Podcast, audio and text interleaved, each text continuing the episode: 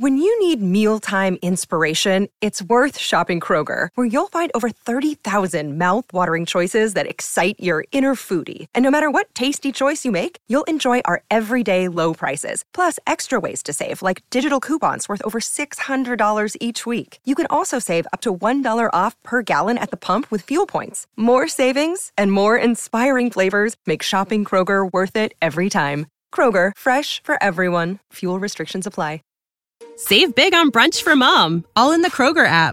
Get half gallons of delicious Kroger milk for one dollar and twenty-nine cents each. Then get flavorful Tyson natural boneless chicken breasts for two dollars and forty-nine cents a pound, all with your card and a digital coupon. Shop these deals at your local Kroger today, or tap the screen now to download the Kroger app to save big today. Kroger, fresh for everyone. Prices and product availability subject to change. Restrictions apply. See site for details.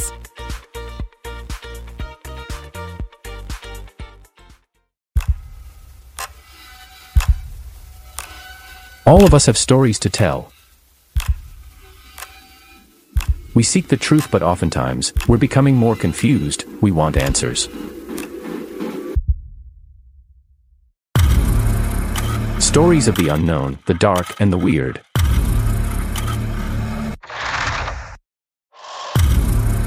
Stories from the Great White North and from all over the world. Come join us as we seek the truth. Find the answers, discover the mysteries, and face our fears.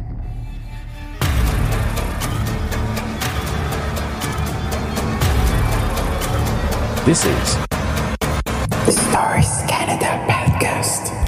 Listen now for free. Episodes now available to Spotify, Apple Podcasts, Stitcher, Google Podcasts, and wherever you listen to your podcast. Hello?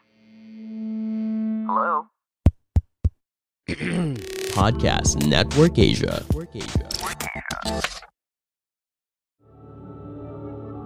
This episode may include topics, references, or discussions around sexual assault, domestic violence, stalking, physical violence, or subject matters that may be disturbing to some of our listeners.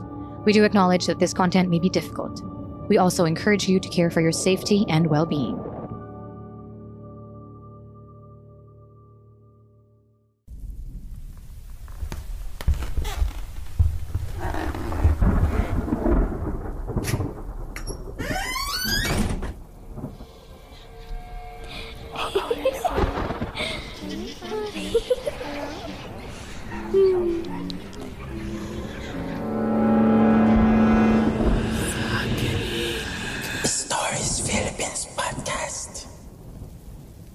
Taong nineteen ninety-eight, may programang reforestation sa bayan ng Hawili at sumali ang mga high school students ng Salazar Montano High School. Umakyat sila ng bundok, bitbit ang mga pala at seedlings. Nagsimula iyon ng alas siyete ng umaga at bandang alauna ng hapon ay tapos na ang programa. Imbis na sumama sa karamihan na bumaba ay bumuntot sila Ariela, Jella, Rita sa basketball team. Maganda raw yung ilog, may falls pangaraw. Kwento ng M V P na si Rendon. Ito ang nungunguna sa grupo habang naglalakad sila dahil ito ang may kakilalang mangangahoy na nakapunta na ng ilog. Mga isang oras din silang naglakad sa gitna ng kasukulan hanggang sa natapos ang lupa at tumambad ang isang bangin. Napasinghap sila dahil ang ganda ng ilog na kumikinang sa ilalim ng alas dos na araw. At ang talon niyon ay parang sa kortina na tumutulo mula sa mga lumot na bangin na kanilang kinatatayuan. Ang tanging problema ay matarik ang bangin. At para makaligo sila doon ay kailangan nilang mag-dive. Halos kasintaas ng isang matayog na niyog ang kinatatayuan nila mula sa ilog sa ibaba. Isa-isang nagdive ang mga basketbolista. Si Rita ay nagpasikat dahil malaki ang crush niya kay Rendon. Kaya kahit ninenervyos ay buwis buhay na nagdive siya. Sina Ariela at Jella naman ay natulos sa kinatatayuan. Hindi nila kaya ang taas. Ariela, bumalik na lang kayo sa tuktok at hanapin niyo sila. Sigaw na Rendon sa dalawa. Natatakot man na bumalik sa tuktok ng bundok nang sila lang ay wala silang magawa. Hindi na pwedeng akyatin ng mga kasamahan ng bangin kaya binaybay na lang nila ang daan pabalik ng tuktok. Nakakalito ang daan patungo roon at malumot. Idagdag pang mainit dahil ang bundok ay puno ng mga bariw. Ito ay isang uri ng pandan na napakaraming dahon. Ubos na ang baon nilang tubig kaya pawisan at nayayamot na ang kanilang mga itsura sa sobrang uhaw. Hindi pa nila matukoy kung tama ang kanilang dinadaanan dahil hindi nila makita ang iba nilang kaklase. Bandang alas singko na nang makababa sila sa isang malubak-lubak na kalsada at nakasalubong nila ang kanilang principal na kasama rin nilang umakyat ng bundok kanina. "Ma'am!" Tuwang-tuwa nilang tawag. Sa wakas ay may nakita silang pamilyar na mukha. Ewan nga kung saan ang iba nilang kasamahan. Napalingon si Missus Antonio at nagtanong kung papaano sila napadpad sa baryo nito dahil sa kabilang barangay daw naghihintay ang mga jeep na maghahatid sa kanila sa poblasyon. Ikinuwento nilang naligaw sila. "Hay naku, mga bulakbol kasi. Kung saan-saan pupunta." Sermon ng principal. Pagkatapos itong maglitanya ay sinabihan silang sumabay dito. Dadaanan daw muna rito ang bahay para makausap ang ate nito bago umuwi ng poblasyon. Ngayon lang nila nalaman na galing pala sa sarangkala ng kanilang prinsipal dahil naninirahan na ito sa poblasyon kasama ng asawa at tatlong anak na pulos babae. Tumawid sila sa isang maliit na tulay bago nila narating ang isang lumang bahay na pinalilibutan ng mga kahoy ng Star Apple at Chico. Isa itong bahay na bato na simento ang sa ibaba, kahoy ang sa ikalawang palapag at gawa sa kapis shell ang mga bintana. Tinanong nila ang principal kung saan sila makakakuha ng tubig dahil uhaw na uhaw na sila. Napaisip muna ng malalim si Missus Antonio. Mukhang nag-aalangan. Pero maya-maya ay tinuro nito ang gilid. "Diyan kayo kumuha, dumaan muna kayo papunta sa likuran. Sa kusina ay may banga roon. Doon kayo kumuha ng tubig." At mabilis itong umakyat ng hagdanan para makapasok ng bahay.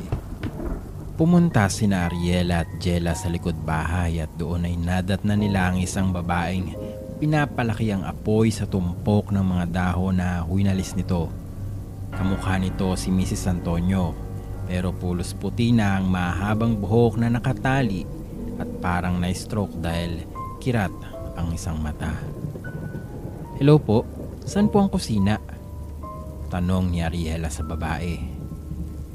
Nahihiwaga ang itinuro nito ang kawayang kubo sa likod. Nagpasalamat sila bago dumiretso roon. Puno ng agiw ang silid. Pagkabukas nila ng pinto at medyo madilim dahil isang maliit na bintana lang sa gilid ang nagbibigay liwanag sa kusina. May nakahilera na mga kaldero mula sa maliit hanggang sa malaking kawa na nilulutuan ng muscovado. May mga kahoy na panggatong, may mga sako ng bigas, mga tuyong isda na nakatali mula sa lubid, sa bubong, at isang malaking banga ang nakapwesto malapit sa pugon. Sa tindi ng uhaw ay binuksan agad ng dalawang babae ang dalang water jug at tumakbo papunta sa banga. Dahil sa mas mahaba ang mga legs ni Jella ay nauna itong makahawak sa gripo. Nang napuno nga ang jug ay agad na nagtungga. Nang naubos lahat ng tubig ay napabungis-ngis pa. Ang mga pisngi niya ay nagkaroon ng kulay. Ikaw ba naman ang uhawin ng limang oras sa kakalakad sa bundok kung hindi ka halos mangisay? "Alis ka dyan," sabi ni Ariela, sabay tulak para makapwesto sa harap ng banga.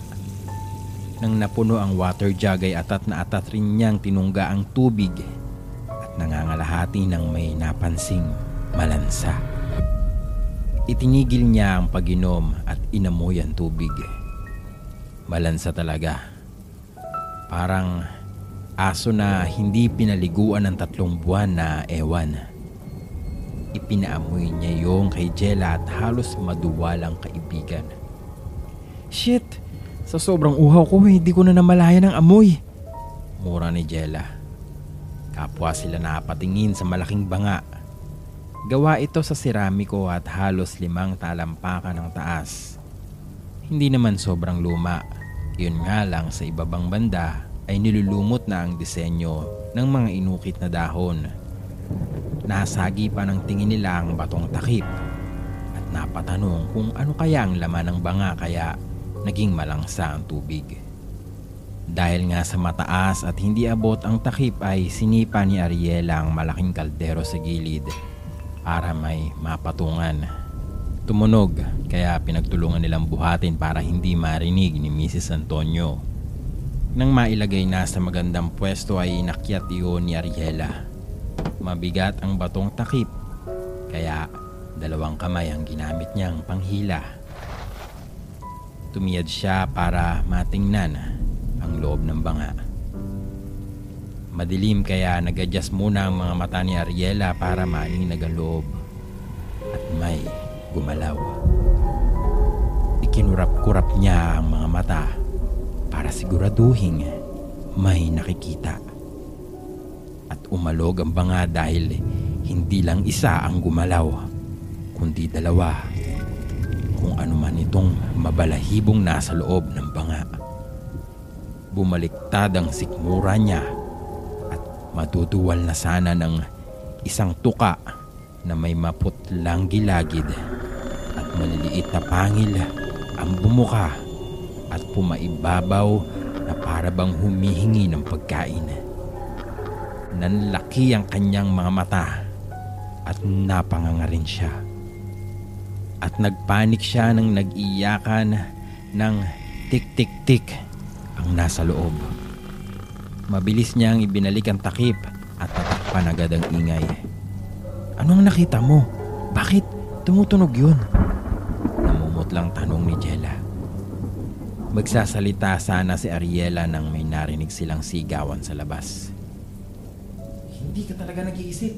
Paano kung hindi gumana yung ideya mo? Malaking problema ang kaharapin mo, Esmeralda. Hindi mo maiintindihan dahil hindi ang mga anak mo ang mapeperwisyo dito. Lahat ay gagawin ko para hindi lang sa kanila mapunta ang mga yan. Rinig nilang sigaw ng kanilang principal. Maya-maya ay bumungad na ang mukha nito sa kanila. Tapos na kayo? Tanong ni Missus Antonio sa kanila habang pinapakalma ang sarili. Hindi sila nakasagot. Napatingin ito sa banga bago ibinalik ang mga mata sa kanila. Mukhang nananantya. Dalian nyo dahil wala ng tricycle na bumababa ng poblasyon kapag gabi, sabi ng principal bago tumalikod para makalabas ng silid. Tahimik na bumuntot dito sina Ariela at Jella. Nakita nila ang ate ni Missus Antonio na galit na galit na nakatingin sa kapatid nito. Hindi sila umimik ng sumakay ng tricycle hanggang sa nakarating sa poblasyon.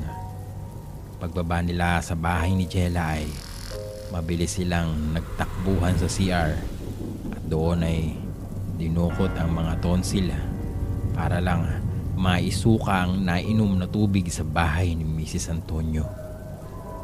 Huminto lang sila sa pagkalikot sa tonsil nang wala na talagang maisuka. Pagka-uwi ni Ariela sa bahay, napaiyak siya sa kwarto. Gusto niya mang sabihin sa mga magulang ang nangyari, pero hindi niya alam kung maniniwala ang mga ito. Kinabukasan, araw ng Lunes, ay pumasok sila sa eskwelahan at parehong namumutla ang mga mukha dahil hindi nakakain ng almusal pagkat wala silang ganang kumain. Pagdating ng recess ay pinuna sila ni Aling Karing, ang tendera o kusinera sa kantin. Oh, bakit ang paputla ninyo? Oh, ito ang lugaw, pang-init ninyo sa sikmura. Dahil hindi mahirap nguyain ang lugaw ay tinanggap na nila. Masarap pa naman kaya kahit papaano ay naganahan sila ng kumain. Nang sumunod na araw ay inimbita ulit sila ng tindera na kumain ng lugaw. Paano nila hindi tatanggapin eh, ipinapautang naman. Isang araw ay nakita ng magkaibigan na nag-uusap sina Aling Karing at Missus Antonio. Nang makita sila ng mga ito na papasok ng kantina ay tumigil ang dalawang nakatatandang babae sa kung ano man ang pinag-uusapan at pasimpleng lumayo. Nagtakaman sila sa ginawa ng mga ito ay nakakaamoy sila na parang may mali kaya hindi na sila nagpupunta ng kantina. Hindi nila maiwasang isipin na baka may inilalagay ang tindera o kusinera sa lugaw na kinakain nila. At umiiwas din silang magpunta sa faculty office kung saan parang lawin na tumitingin sa kanila palagi ang principal. At mukhang hindi rin tatagal ang pag-iwas nila sa sitwasyon dahil sa ika-anim na araw pagkatapos nilang bumaba ng bundok ay sumakit ang tiyan ni Jella. Sinamahan ito ni Ariel sa C R at doon ay nagsuka ito ng kulay dilaw na may pinaghalong lila at pula.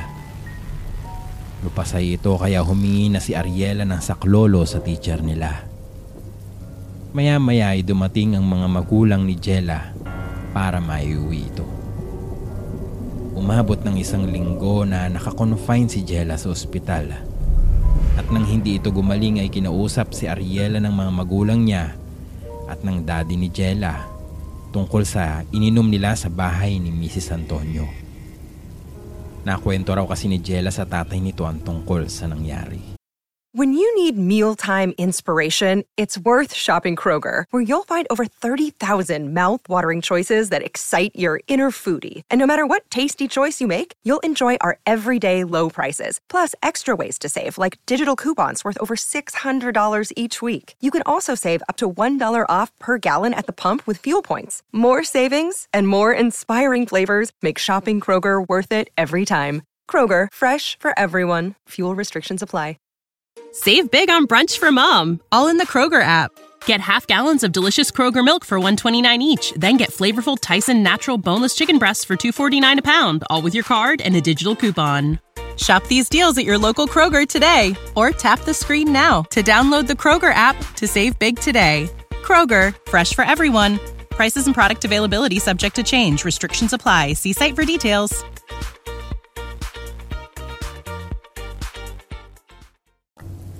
Sinabi naman ni Ariela kung ano ang nakita niya sa loob ng banga. May tuka roon.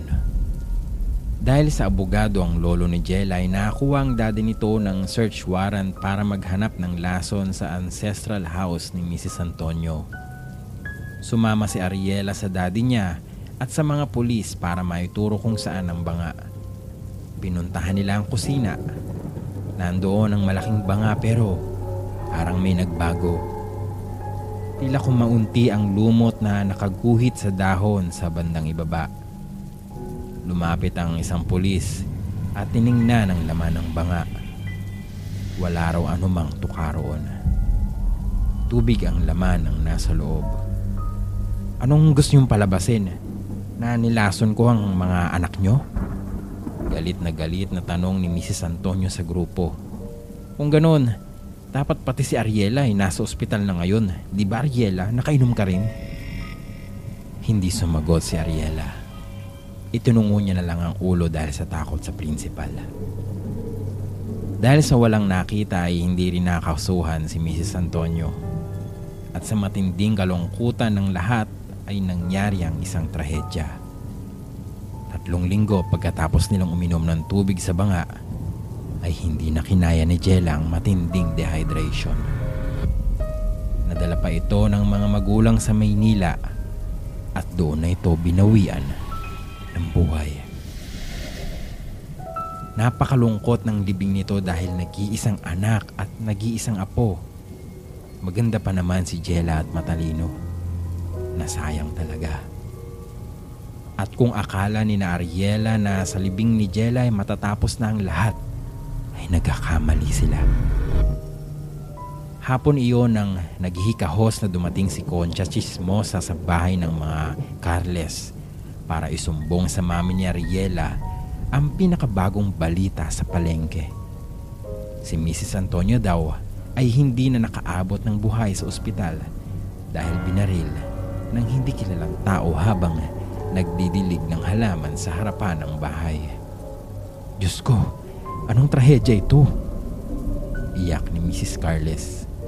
Kasama rin kasi nito si Missus Antonio na nagsisilbi sa simbahan, kaya nakakalungkot ang mga nangyari.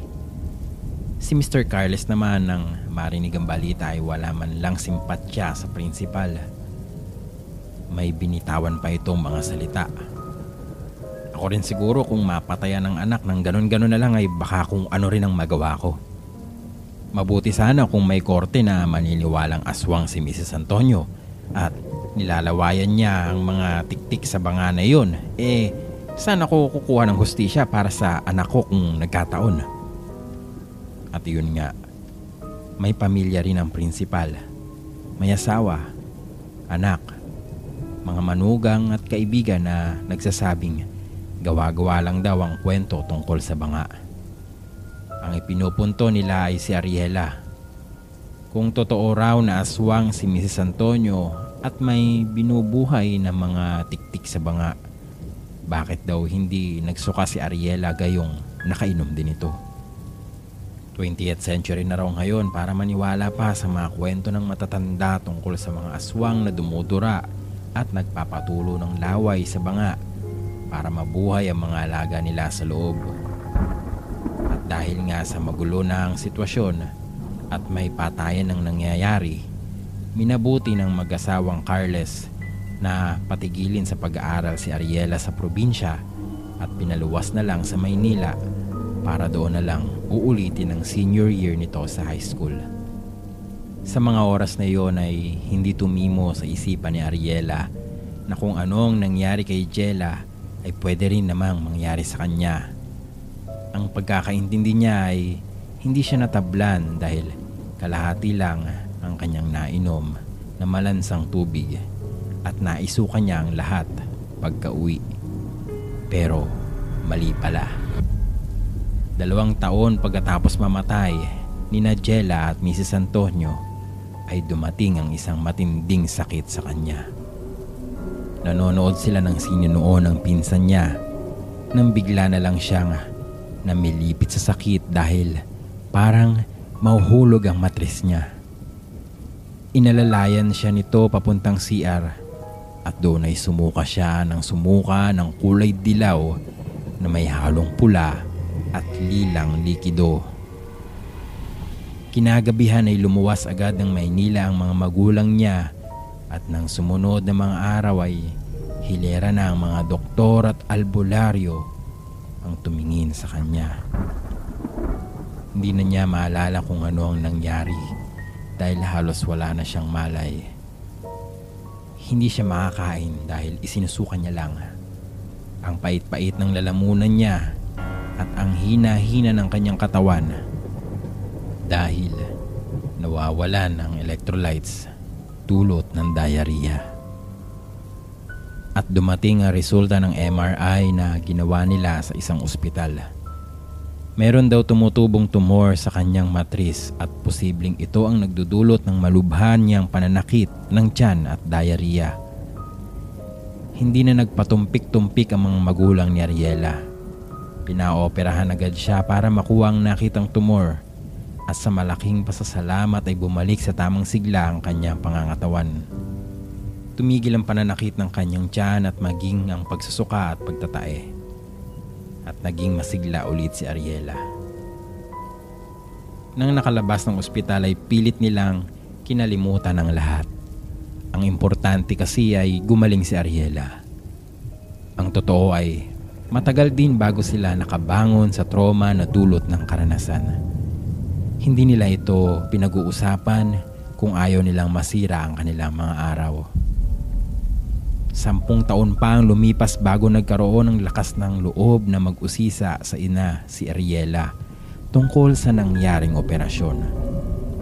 Nakamigrate na silang lahat sa Canada at ng mga oras na iyon ay meron na silang family get-together para sa New Year's Eve. Na-curious siya kung ano ang nakita sa kanyang tiyan. Hindi ko alam anak, hindi kasi pinakita sa akin ng daddy mo. Ang alam ko ay pinatago yon sa surgeon mo. Siguro nga, oras na talaga para tultukan niya ang mapait na karanasan. Buwan ng Hunyo ay umuwi siya ng Pilipinas dala ang asawang African-American at ang anak na babae. Pumunta sila kay Doctor Anging sa Alabang. What you had is a teratoma tumor, sabi ng surgeon. Isa siyang tumor kung saan may tumutubong ngipin, buhok, daliri, kuko, mata. Isa siyang misplaced cell na may kakayahang tumubo ng ganoon sa loob ng matris mo o kahit saang parte ng katawan. Dok, nandyan pa po ba yung tumor? Oo, naitago ko siya. Inimbita ng doktor si Ariela na bumuntot dito papunta sa isang silid kung saan itinatago nito ang mga tumor at mga parte ng katawan na pinag-aaralan nito at ng mga estudyante. Iniwan niya ang asawa at anak sa klinik dahil matapang ang amoy ng formalin sa silid at baka matakot ang anak niya sa mga lamang loob na nakababad sa bote.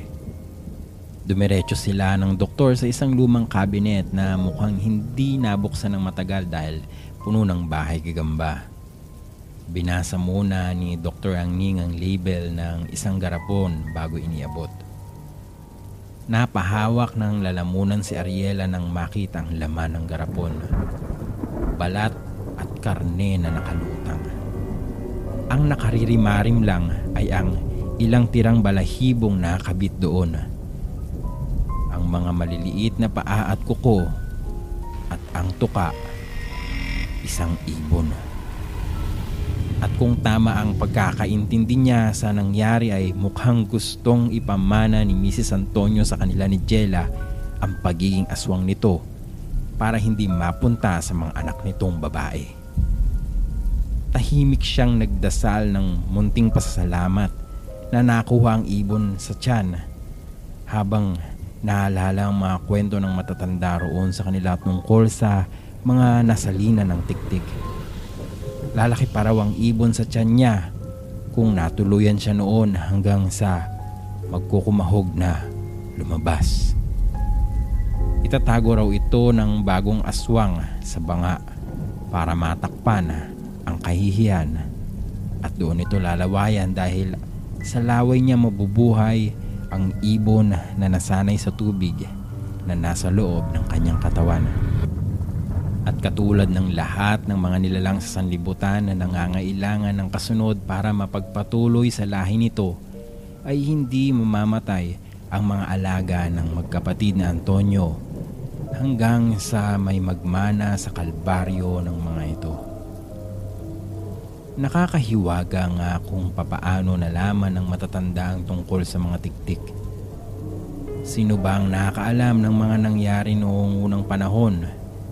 Ang mga sekretong nakalimutan at mga hiwagang tanging kalikasan lang ang makasasagot. Ang tanong ngayon ni Ariela ay kung hindi nakayanan ni Jella ang proseso at namatay, habang siya naman ay naoperahan at nakatakas, kanino kaya naipasa ang mga tiktik sa banga?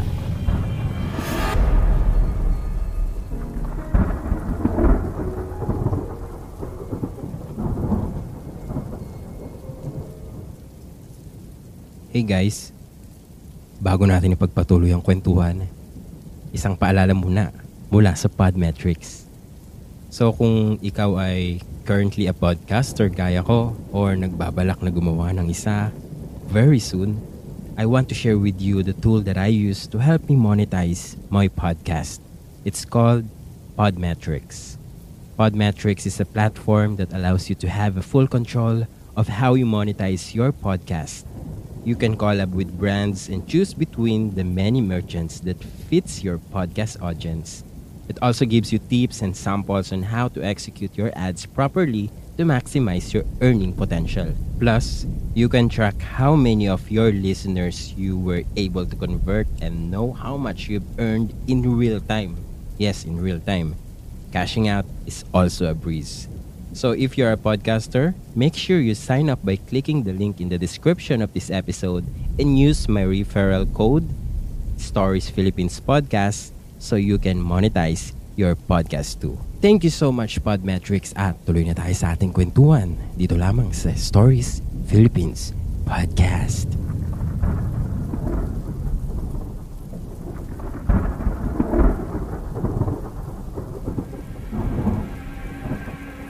Marami sa atin ang nagsasabi na huwag matakot sa mga multo o mga kalulong ligaw. Pagkusay, matakot sa buhay. Hindi naman daw kasi tayo kayang saktan ng mga kaluluwang ito. Pero papaano kung kaya ka nilang saktan? Dapat ka pa bang magsawalang bahala?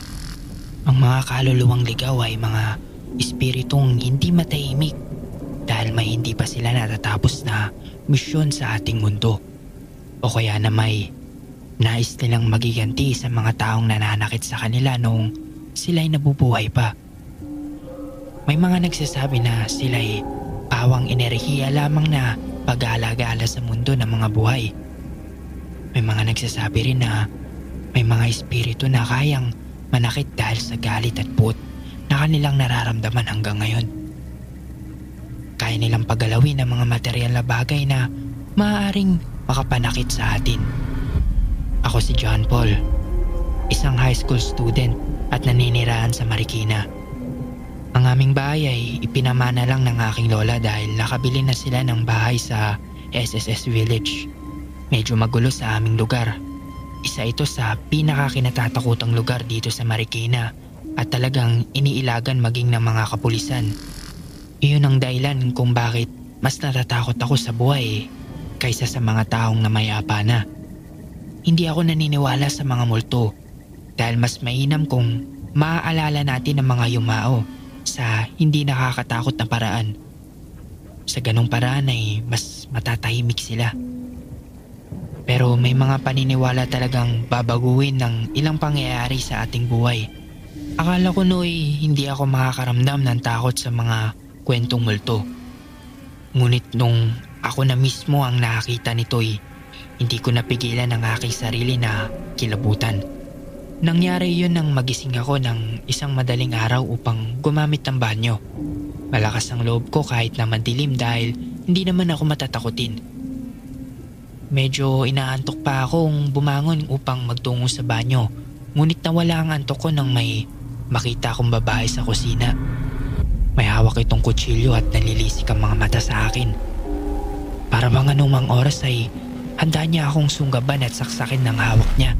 Nanginginig kong kinilatis kung sino yun, ngunit hindi ko pa siya nakita buong buhay ko.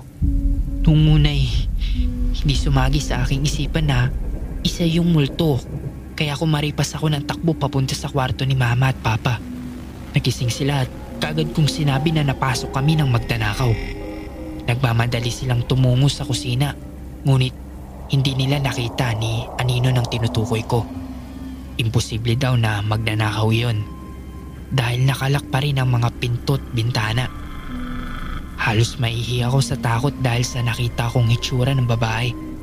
Kinabukasan ay kagad naming ibinalita ang nangyari sa aking lola. Maging sila ay natakot din para sa amin. Pinabasbasan nila ang aming bahay sa isang pare upang hindi na namin muli pang makita yung babae.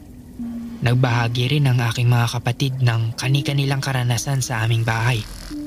Noon lang kami nakapag-usap tungkol sa mga kababalaghang nangyayari roon.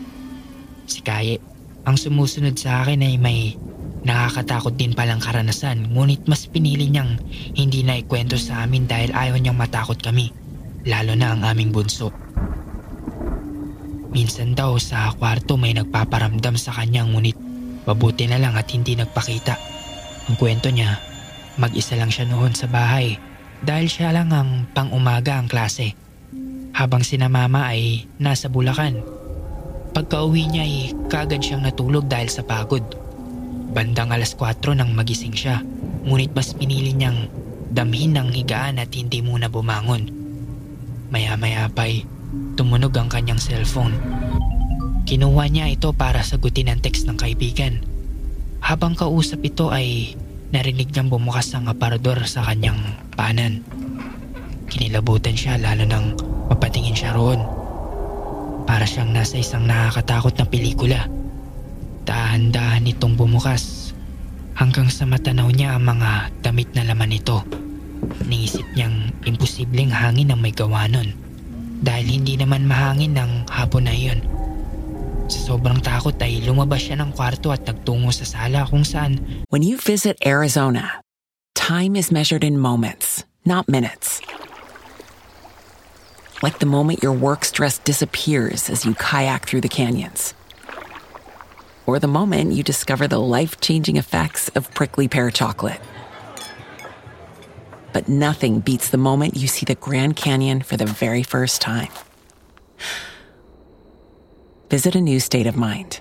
Learn more at here you are a z dot com. Prescription products require completion of an online medication consultation with an independent healthcare provider through the LifeMD platform and are only available if prescribed. Subscription required. Individual results may vary. Additional restrictions apply. Read all warnings before using G L P one s. Side effects may include a risk of thyroid C-cell tumors. Do not use G L P one s if you or your family have a history of thyroid cancer. If you've struggled for years to lose weight and have given up hope, did you know you can now access G L P one prescription medications at try life m d dot com? We're now offering eligible patients online access to G L P one s, the breakthrough prescription medication that can help you lose body fat and weight. Listen to what people are saying. It's fun to put on jeans that you couldn't get into six months ago. Every morning, I look forward to getting on the scale. For anybody who's struggling with their weight, it's a godsend. And here's the best part. Your insurance may cover one hundred percent of the cost of your medication. So go to try life m d dot com to have your eligibility checked right now. Get started today at try life m d dot com. That's T R Y L I F E M D dot com. When you need mealtime inspiration, it's worth shopping Kroger, where you'll find over thirty thousand mouth-watering choices that excite your inner foodie. And no matter what tasty choice you make, you'll enjoy our everyday low prices, plus extra ways to save, like digital coupons worth over six hundred dollars each week. You can also save up to one dollar off per gallon at the pump with fuel points. More savings and more inspiring flavors make shopping Kroger worth it every time. Kroger, fresh for everyone. Fuel restrictions apply. Tanaw niya ang mga tao sa labas. Sa ganong paraan ay mababawasan ang nararamdaman niyang takot. Pero nagulat siya nang lumapit sa pinto ng kwarto ang alaga naming aso na si Venom at may kinakahulan siya sa loob. Maya-maya pa'y umalulong ito kaya nagpasyang lumabas na lang ng bahay si Kaye kasama ang aso namin.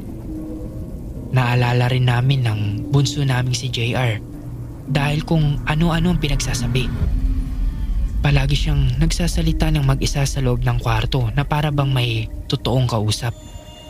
Ang kakaiba pa sa bunso namin, minsan ay gumigising siya ng madaling araw at binubuksan ang pinto at nagsasabing uuwi na raw siya sa bahay nila. Hindi ko alam kung saang bahay ang tinutukoy niya dahil nasa loob naman siya ng aming bahay. Kapag patutulugin na namin siya ay bigla siyang magagalit at iiyak. Sasabihin niyang lagi siyang pinipigilan. Pero maya-maya ay pagkatapos umiyak ay makakatulog na rin kaagad. Hindi na lang namin pinansin dati dahil normal lang naman daw iyon. Baka sa sobrang pagod lang sa paglalaro buong maghapon. O kaya naman baka nananaginip lang. Pero simula nang may makita akong babaeng may hawak na kutsilyo, hindi na namin maiwasang isipin na konektado ang mga iyon. Ikwento naman ng aking tita na noong nakatira pa siya sa bahay namin, bigla na lang may naghagis ng batong panghilod sa kanya habang naglilinis sa sala. Mag-isa lang siya ng mga panahong iyon kaya imposibleng may nagbibiro sa kanya. Nagtaka siya kung papaanong napunta iyon sa sala samantalang nasa banyo iyon palagi. Sa ngayon, hindi na kami masyadong nakakaramdam ng kababalagan dito sa aming bahay. Marahil ay napaalis na sila noong ipabendisyon ito ng aking lola.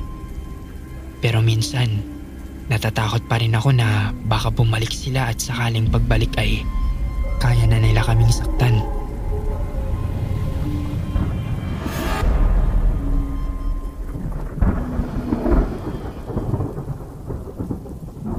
Kung may mga kwento ka namang nais ibahagi sa amin, mangyari lamang na makipag-ugnayan sa aming mga social media accounts o bisitahin ang aming website para malaman ang mga paraan kung papaano ka makapagpapadala ng mga kwento. Lahat ng link na nabanggit sa episode na ito ay makikita sa ating show notes. Muli, maraming salamat sa pakikinig at hanggang dito na lamang. Hanggang sa susunod na kwentuhan natin, dito lamang sa